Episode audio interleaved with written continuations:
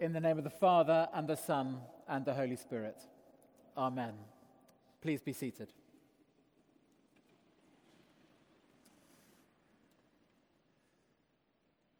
Today we've come to witness men and women, girls and boys, declare their faith in Jesus Christ as they are baptized and as they confirm their faith. It's a wonderful occasion for them and for us as we witness their profound declarations and promises, and as we pray for them and encourage them at the, this important moment in their lives. Just as we were um, walking around before the service, Canon Tricia said, This is such an exciting service. It's so amazing. And I totally agree with her. It's a wonderful moment in um, these people's lives and in the church's life. As disciples, as followers of Jesus, how will you stay the course over a lifetime? In the readings today, we see two characteristics that will keep you close to Jesus through the years. The first one is courage. Paul wrote to the church in Philippi It is my eager expectation and hope that I will not be put to shame in any way, but by, by that, but that by my speaking with all boldness, Christ will be exalted, now as always, in my body, whether by life or by death. When Paul wrote this letter to the church in Philippi, he was in prison. He was chained to a guard 24 7. He had been persecuted, he had been ill treated. And yet, he prays for boldness, for courage to speak about Jesus. Why? Because St. Paul's greatest desire was to exalt Jesus, to worship and honor him with every fiber in his being. Why was he so passionate about Jesus? Because he had encountered him personally and was totally transformed by that encounter. One of the privileges of uh, leading this service is I got to read many of the stories that the um, baptism candidates and the confirmands had written about why they were coming forward at this moment. It was an amazing thing to see many of them expressing this encounter with Jesus and a desire to go deeper with him. And that's why I follow Jesus too.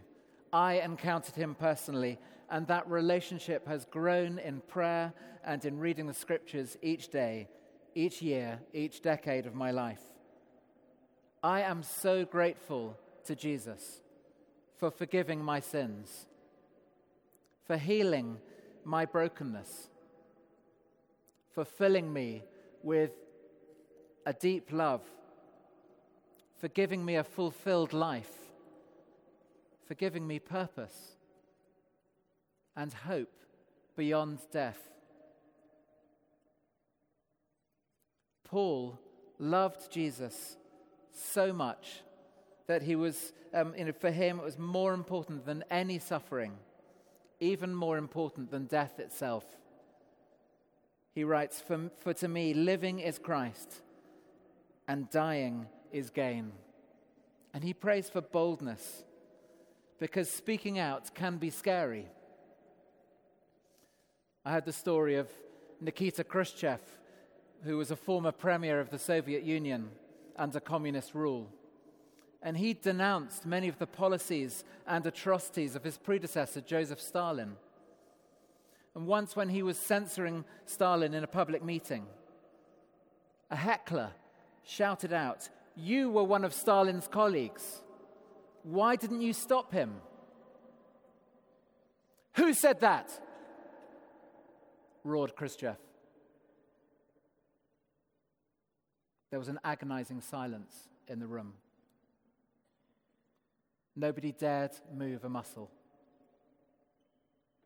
And then Khrushchev quietly said, Now you know why. Fear can paralyze us from speaking out even good news if we think it is not wanted. Even more so when it's our family and friends. Courage, boldness, bravery speaks up for what is important. For followers of Jesus, it is about loving God and putting Him first. It's about following Jesus and loving others the way that He loved them. It is about trusting what He did on the cross to give us forgiveness of sins, new life today, and hope for the future. Some of the best stories of courage are in the Bible. Warriors like Gideon, who battled against a mighty army with just 300 men and won. Leaders like Deborah, who triumphed in the face of attacks against her nation. Prophets like Elijah, who opposed an oppressive regime. And Jeremiah, who was imprisoned for challenging the governing and religious leaders. And of course, Jesus, the Son of God, who suffered and died on a Roman cross, bearing the sins of the whole world on his shoulders, triumphing over evil, trusting in his heavenly Father. And after Jesus rose from the dead and sent his Spirit, the disciples faced imprisonment and suffering and death with joy. Candidates, you will say promises today. I turn to Christ. I repent of my sins. I renounce evil. That takes courage. And the second characteristic that will help you through the years is humility. Jesus tells a challenging parable in Luke chapter 14. And it's all about pride and humility. At a wedding party, don't take the place of honor in case someone more important has been invited. The host will say, Give this person your place. Then, humiliated, you will have to take the lowest place. You can just imagine the embarrassment. Instead, Jesus says, sit down at the lowest place so that when your host comes, he may say to you, Friends, move up higher. And then you will be honored in the presence of all the other guests. You know, just after this reading in the next chapter, we read these words about Jesus, who, being in very nature God, did not consider equality with God something to be used to his own advantage. Rather, he made himself nothing by taking the very nature of a servant, being made in human likeness. And being found in appearance as a man, he humbled himself by becoming obedient to death, even death on a cross. Jesus, though he was king of the universe, chose humility. So, pride is putting yourself first, it's being selfish. It is so unattractive. Humility is not thinking less of yourself, it is thinking of yourself less. Humility is highly attractive. It cannot be switched on. It comes from a life of choices in an otherly direction to love others, to serve others, to respect others, to dignify others. And it becomes a part of you. I love the story of Lady Diana Cooper, um, who was at a reception in honor of the musician Sir Robert Mayer, who was celebrating his 100th birthday. She was old and her eyesight wasn't so good, and she fell into a conversation with a friendly woman who seemed to know her very well. Lady Diana didn't recognize her until she peered more closely at these fabulous diamonds that the woman was wearing. She realized she was talking to the Queen. She was overcome with embarrassment. She curtsied. She stammered, Ma'am, ma'am, I'm, I'm so sorry. I didn't recognize you without your crown. The Queen replied, It was so much more Sir Robert's evening that I decided to leave it behind. Humility. The inventor, Samuel Morse, who invented probably the earliest phone, the telegraph, and he invented Morse code. Samuel Morse was once asked if he ever encountered situations where he didn't know what to do. He said, More than once. And whenever I could not see my way clearly, I knelt down and prayed to God for light and understanding. Morse, through his life, received many honors for his invention of the telegraph, but he felt undeserving. He said this I've made a valuable application of electricity, not because I was superior to other people, but solely because God, who meant it for mankind, must reveal it to someone, and he was pleased to reveal it to me. Humility. Humility is recognizing that God is God. He is God Almighty, and we are His creation. We cannot work it out on our own. We need revelation of who God is.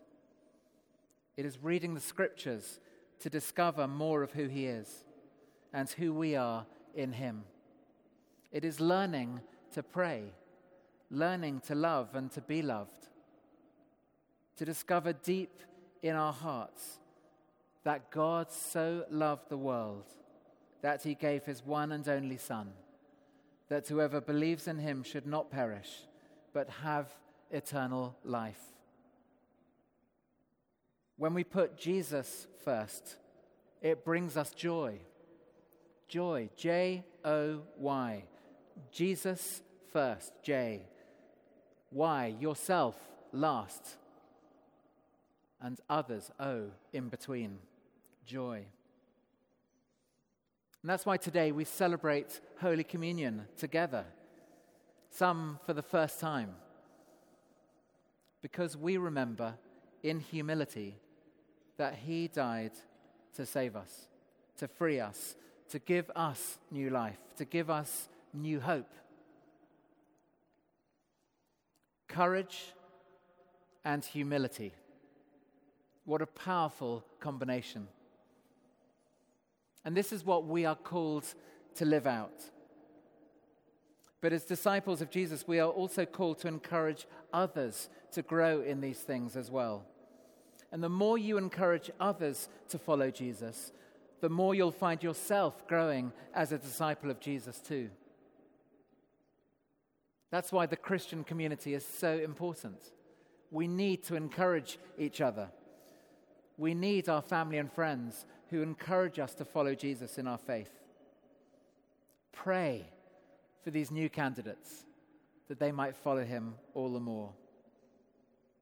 And that's why today we pray for the Holy Spirit to fill each person, to empower them, to strengthen them, to embolden them as they follow him. So, my brothers and sisters, may you have courage and humility as you grow as a disciple of Jesus each day. Amen.